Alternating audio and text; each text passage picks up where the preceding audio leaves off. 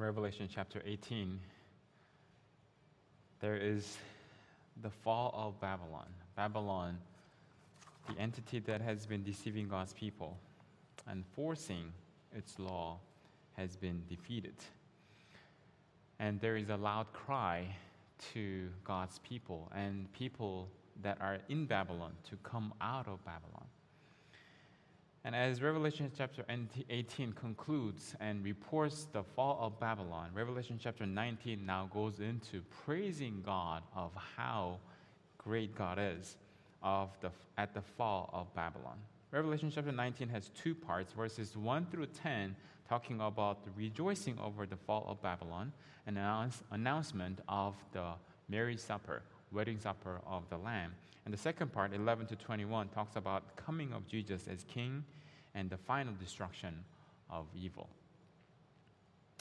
And if you just read Revelation 19, the scripture reading Godfrey just read, thank you for that, it talks about hallelujah. What does the word hallelujah mean? Well, this is a term that Adventists don't really use as often. I've seen other people use. Obviously, people from the Old Testament used way more often.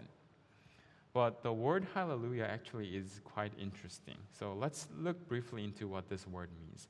So the word hallelujah actually is a Hebrew word, two composite words of two Hebrew words, hallel and jah, the composite words. Hallel um, is actually a Hebrew transliteration of alleluia. So it's actually the word that we borrow from Hebrew. And the word hallel is actually the second person imperative masculine plural. So that's a lot of words. What that means is that second person, it's you. Imperative, it's, it's a command. It's asking you to do something. And it's masculine because in Hebrew you have to have the word in either masculine or feminine form, form and plural. So it's you guys, you have to do something it's, it's asking for a, an action, command to do something. So it's, it's that of the word halal. And the word halal means these it means to praise and to shine, to boast, to celebrate, to give glory, and to be even mad and be raged, have a rage. That's what it means. So, Hallel means that, and Jah is the short form of Jehovah. So, you know the word hallelujah, hallelujah, hallelujah, hallelujah, praise ye the Lord. So that's exactly what it means. Hallelujah basically means praise ye the Lord. But praise is not everything. There is a lot more meaning to it in the word hallel Hebrew. So as we said, praise the Lord, that's the first meaning. That is the most meaning. But then there is to shine. It means it's asking you to shine Jehovah in your, in your life, in your, in your word, in your praise. And to boast Jehovah, that's what it means. And to celebrate Jehovah, to give glory to Jehovah, that's what that means. But also it means to be mad or to have a rage for God's name. Remember the story of Jesus when he was upset, when he was angry? When he entered into the temple, when, when he saw the priest messing up the service and doing something bad and making money off of that, and he was, he was, he was angry and he turned the tables over and he kicked everyone out, right? So that actually is an act of hallelujah. We haven't, I haven't thought about it that way, but actually that word means that in that root word that actually has that. So if you go back to your your, your Bible study, you can look up the Strong's Concordance or BDB, uh, and it, the meaning is all there. So study that and see what that means. Hallelujah means all of that. So would you, would you hallelujah? so hallelujah, it sounds like okay, it's a little bit foreign because we don't use that word that often. But we say this phrase all the time. Praise God. We praise. We say that all the time. That's basically the same thing. Right? Praise God. That's what hallelujah means. But in that, know that it includes the word of glorifying God, to shine, to shine God, to proud, to be proud, to boast about God and to celebrate with God, to give glory, to be raged, to be mad when you see injustice. That's what is included in the word hallelujah. But another interesting fact about hallelujah is that in the Old Testament, especially in the book of Psalm, there are hundreds and hundreds of mentions of praise God, praise the Lord. But in the New Testament, how many times is this phrase, hallelujah, or praise God, is mentioned? I never really thought about it. But if you study in the, Old, in the New Testament, there are only four times mentioned. Only four times. And you know where all those four times are? Revelation chapter 19. Revelation chapter 19, verses 1, 3, 4, and 6. Hallelujah mentioned four times. And that's the only four times mentioned in the whole entirety of the New Testament. So the, Old, the New Testament is waiting the whole time, all this time, through the ministry of Jesus, through the history of, of the disciples, the apostles, Pauline writings, and down through the ages, all the time, it's saving its word hallelujah up until the time Babylon falls. And then, praise God. That's what it's saying four times. So it's really interesting how New Testament is using this phrase, hallelujah. And verse 4, it talks about Amen. Uh, again, this Amen is another phrase, Hebrew transliteration. And we use this word all the time, Amen, which means what? Amen means to believe, to, actually, the word meaning is believe or assurance, faithful, sure, trust, and verify. So it's, it's noun and verb at the same time. It usually means when we say that, it means, okay, I agree with you. I support what you're saying. That's what it means. But it also means to confirm, it also means to be faithful. So there is a lot more meaning to it. And when you read uh, Revelation chapter 19, what it happens is that when the Babylon falls, who is shouting? Who is crying out, Hallelujah, Amen? Who is doing that? We haven't read it because it takes too long to read the whole chapter. But if you go back and read it, it is actually the great multitude and the 24 elders and four living creatures. And they all shout, Hallelujah, Amen. So, all the heavenly beings, everyone who is watching all this, it's not, it's not just one or two.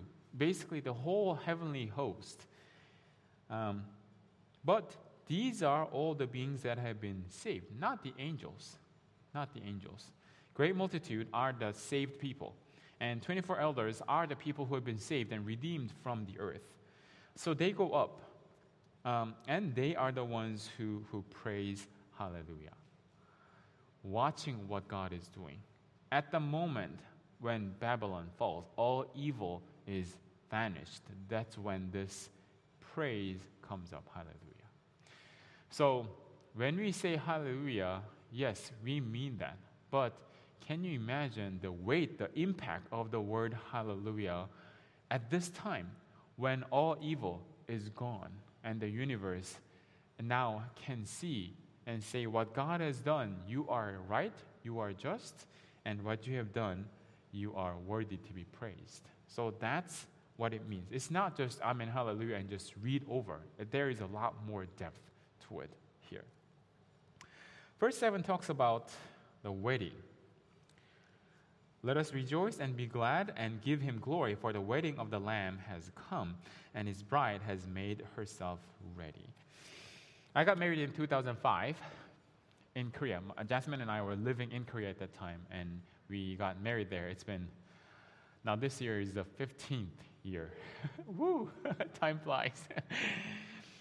But we got married in a Korean Adventist modern style wedding. If you know what that means, it is a it's a Korean style wedding. There is a groom and the bride, and there are no wedding parties. There is no groomsmaid, there is no bridesmaid, groomsman and bridesmaid, and it's uh, simple, quick. But it's at a church. A lot of couples in Korea they get married at a wedding wedding hall, like a wedding house. It's like a factory wedding. It's it's it starts and done, it finishes in, in about an hour. And there's another couple that's coming in to wait And then after, while you are doing it, there are other people that are coming, other guests from other wedding, completely strangers. They come in, they wait in line so that for your wedding to be over and they go in. It's like a factory. Like every one hour, two, like one couple, like two people, set weddings are done. You don't have to change your, your decoration, the, the wedding hall. It, it's all the same. It's the way how things are done in some cases at wedding halls. But Christian weddings are done at church. It's just one wedding for the whole day, and it's, it's, it's more like here. But um, my friends and all, all, everybody are there. But I had about, we had about 500 people that came to our wedding. We were expecting about 400, but about 500 people came. So think about what it was like when we were eating. Reception and the wedding is done at the same place, same church.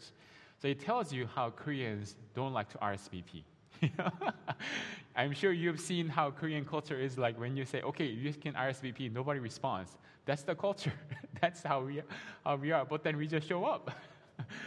when the RSVP goes out, when the announcement goes out, people plan to be there. They, they just don't let you know. Many people don't let you know, they just show up. That's what it is. So it was quite interesting, but we expected that, but still we had more people than we expected. Um, but for us to understand this wedding, this, this wedding in Revelation 19, we need to understand the ancient Hebrew wedding culture. So we'll be talking about that today a little bit. So, ancient Hebrew wedding, I, am getting this uh, information from the article of the myjewishlearning.com. And it's not me, but it's, it's from there. And traditionally, people got married early on in their youth, in their young age, most of the times. And marriage usually is a contract between two family members, not just you two. Like today in our society, two people, like, oh, I love you, I like you, okay, I want to marry you. And then they inform their parents, okay, we got engaged, we're getting married. Okay, good luck. That's what happens. There in the Bible times, no you don't go ahead and just go ask for uh, uh, someone's hand in marriage. What you do is that you don't do anything. You just patiently wait, and it's your parents that arrange something. So when the parents think that you, especially young lady, no, they don't really do anything. They just patiently wait. And it's the parents of the, of the young man, they are looking for someone, looking for a damsel, looking for a girl, nice girl that they can match with their son. So when they find someone that they think they are a good match, they go and talk to their son.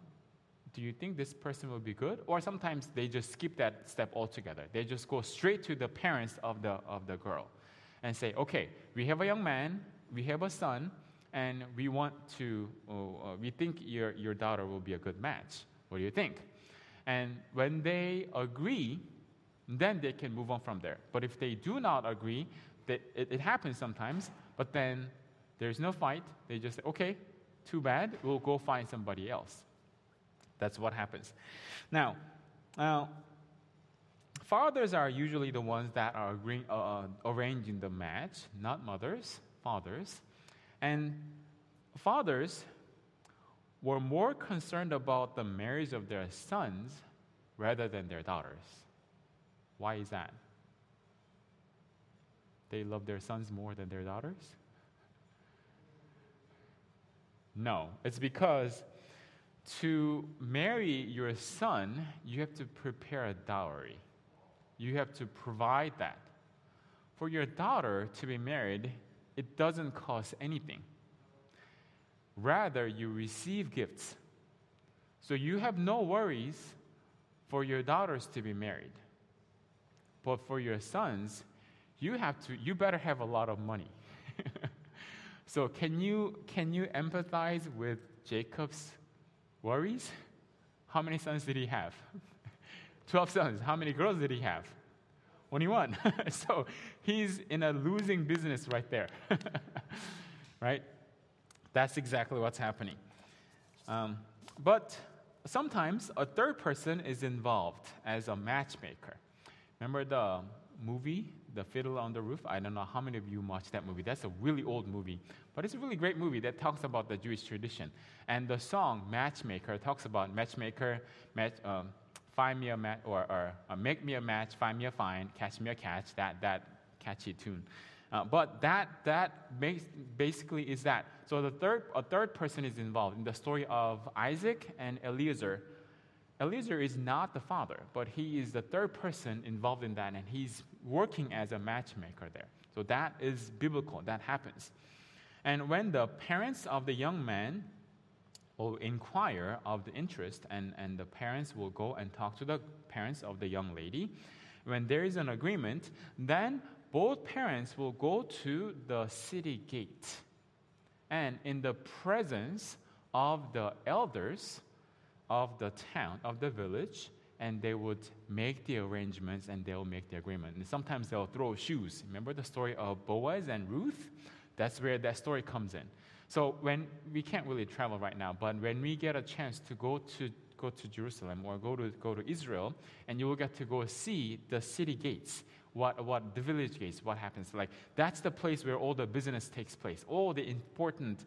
Uh, the judge, uh, the judgment will take place. The weddings, wedding arrangement, not wedding itself, but the wedding arrangement will take place. So that's an important place, and the city gate will, will the two parents will go and they'll make the arrangements in the presence of the elders. And elders will agree, okay, so this is legal, this is good, this is, this is legit. That's what they agree on. And from that point on, and the arrangement is made, and the first gift, the dowry, is given. So, dowry has two parts the parts that is given to the parents, the father of the bride, and some parts that is given to the bride herself, like the wedding ring and some other things that are given to the, the girl. So when that happens, guess what? The marriage is legal. From that point on, they are considered married. They are betrothed. Uh, so, meaning it's like they're uh, engaged. But the word engaged, we have the, the meaning engagement is different, completely different than uh, betrothed. So, this word in Hebrew context is way different. Like, remember the story of Mary and Joseph? They were, they were betrothed, but then they never were living together in the same house. They never had intimacy together. They were betrothed. They were promised to marry, but Joseph was living in his own home and Mary was living in her own home, but they were married. For you to break that relationship, you need a divorce to do that. So, from that engagement or from that point of agreement, their marriage started. But what happens between that time frame is different than our culture. So I'll talk, we'll talk about that. So the, from the point of two parents agreeing and exchanging gift, or the groom's parents giving the gifts to the, the bride's parents, bride's dad actually, um, that's the beginning of the marriage wedding. And when that happens, after that point, what happens is this, or before that. So the father of the bride who receives the dowry, a lot of times the father will give, if some or a large portion of that dowry to the daughter when she gets married, or sometimes all of it, sometimes a little bit of it. But sometimes the dad would keep all of the wedding gifts to himself and give nothing to the daughter. Those kind of dads are considered unkind, but that does happen. um, so you can't, as a daughter, you can't ask for that. It's something that the father would give it to you. But that's the, the custom. So a mean father will not give anything. So remember the story of Jacob and his uh, Rachel and Leah? that, that, that story is like, how come you ran away so quickly? You didn't give me any time to kiss my grandchildren, kiss my daughter, and, and so on. But Jacob was like, you know, you, cheat, you, you changed, you cheated many times, and you uh, changed the contract so many times. You lied to me so many times, so I ran away. So you can kind of see what's going on there um, with that relationship there. But from the time on, what happens is that the bride will go to the father's house and she would prepare herself for the wedding date. And the young man, now the groom to be, will go back to the father's house and prepare a house for the newly wedded couple to live together. So, from that point on, the groom is preparing a house and the bride is preparing herself. That time frame could be any time from one month to several months to over a year, depending on how they are preparing. I guess the bride doesn't have a lot to prepare, it's just herself preparing. But the groom has to prepare a house. So, unless you have your house already built or half built, it will take a long time, up to a year sometimes. But the interesting part is this when the groom prepares, or the young man prepares the house, he doesn't prepare a house all alone, independently, outside of the father's house. The young man prepares a nook inside the father's house. Isn't that interesting? So here, John 14, verses 1 through 3. Doesn't that make a, give a little hint of what's happening?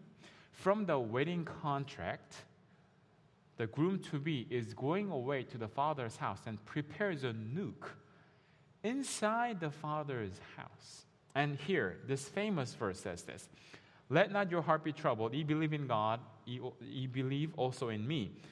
In my father's house are many mansions. It says, In my father's house are many mansions, just like the, the, the culture there.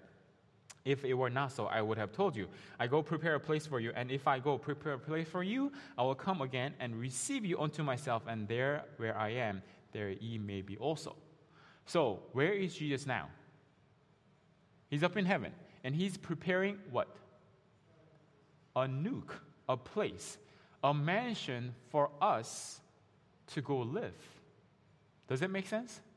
So, all the Bible stories that we have heard so far, it makes perfect sense if you think about all the wedding culture and what is going to take place. So, God is, or Jesus is up in heaven in the Father's house, preparing a place so that He can come and take us back home. And while that is t- taking place, we, the bride, are preparing ourselves, adorning ourselves so that the groom can come and take us back to the Father's house to live together. Are we married yet? Yes, we are. We are under this contract, we are under this oath. As soon as we say, Jesus, I love you, I want to commit my heart to you, when we get married, when we give our heart to Jesus, that is when the betrothal starts we have not been consummated yet, but that consummation takes place when the wedding takes place. We are living in this time of engagement, which is the legal start of the legal contract already. So our salvation has started already. But can you turn away and go to another man during this time? Yes. That's what the story happened for Joseph and Mary. Joseph was thinking, you know what, you got pregnant, and that's not me. So I'm going to end this relationship, meaning I'm going to divorce you. You are supposed to be killed, stoned, but I'm just going to end this quietly. Yes, we as the bride to be can turn away and be adulterous. That's what God is warning against and say, do not be Babylon and be a, a faithful virgin faithful bride. That's what God is. That's the whole message of Revelation. And when the time comes, when it's about time for a man to uh, finish his mansion and come back to bring his bride back home, what happens is this. So at that time, the bridegroom says, Okay, dad, I'm ready now. I'm going to go and get my bride back home. And the father blesses him, and bride is super excited. Uh, the, the groom is super excited. He goes not alone, but he goes with a procession. He goes with his friends to go bring his bride back to his father's house. Remember John the Baptist in uh, John the Baptist in John chapter 3 verse 29 through 30. He says this. The bride belongs to the bridegroom. The friend who attends the bridegroom waits and listens for him, and is full of joy when he hears the bridegroom's voice. That joy is mine and is now complete. He, he must increase, I must decrease. So when John the Baptist, hearing about his disciples following Jesus, and they're all going to him, and he says, You know what? It's okay. He must decrease, he must increase, I must decrease. And he says, I'm happy to see that this wedding place or the bridegroom is doing what he's supposed to do. That's what he's saying. So that's in light with this wedding culture that is taking place, the wedding uh, uh, process that is taking place. And you know the funny thing? The first year of this wedding, engage, wedding engagement, wedding betrothal, this is the time, it's interesting in the Jewish culture.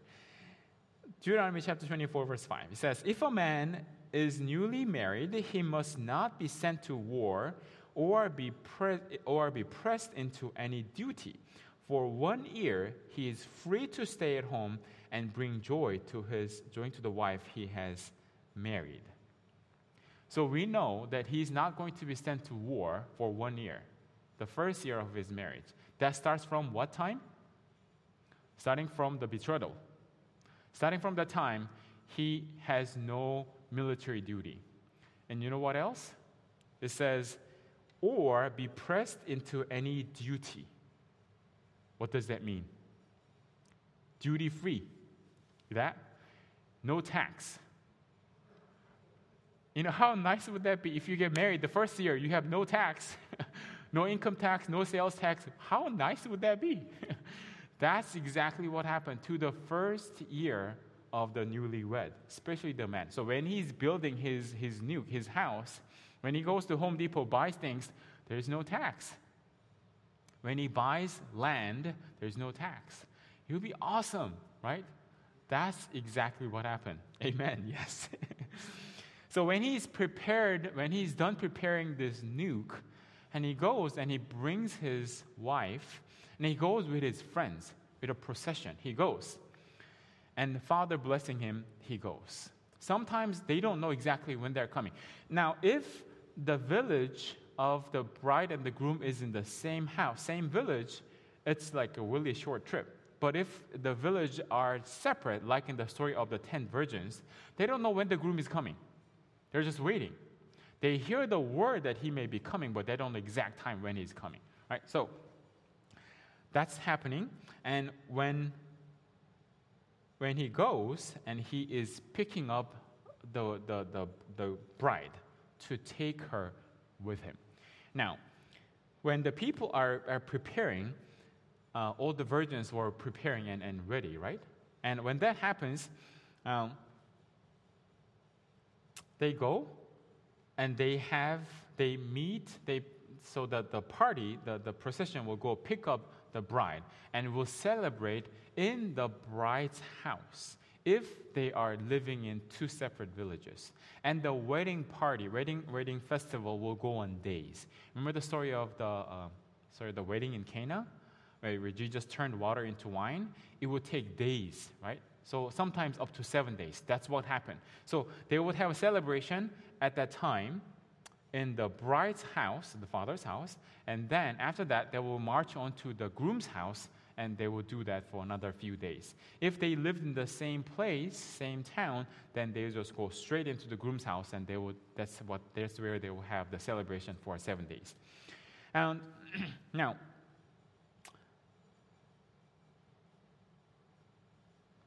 the wedding dowry, talking about the wedding dowry, um, but the reason why the wedding dowry was given to the bride is this. You know, does, does it make sense for the father of the groom to give such gift to the father of the bride and receive nothing back? Does it make sense? It's basically purchasing this, this woman. It's because of the culture women were not considered as, the sa- as having the same right as men. Women belong to men. So basically, when this agreement happens, the bride, the father of the groom is purchasing a property from the father of the bride. So now I am going to purchase valuable asset that can come and live in my house. Remember that the house, the nuke that the, the newly wedded couple is living inside the father's house. So that means you have more family to feed, but that means more family members, one more person to work and to do house chores. You have the whole life work of, of man labor. Basically, you are getting that. That's why you are paying the father the whole price for that. If the, if the lady was more industrious, more, I guess, famous, then you have to pay higher value for the dowry. That was the whole idea. So, uh, between, um, oh, okay.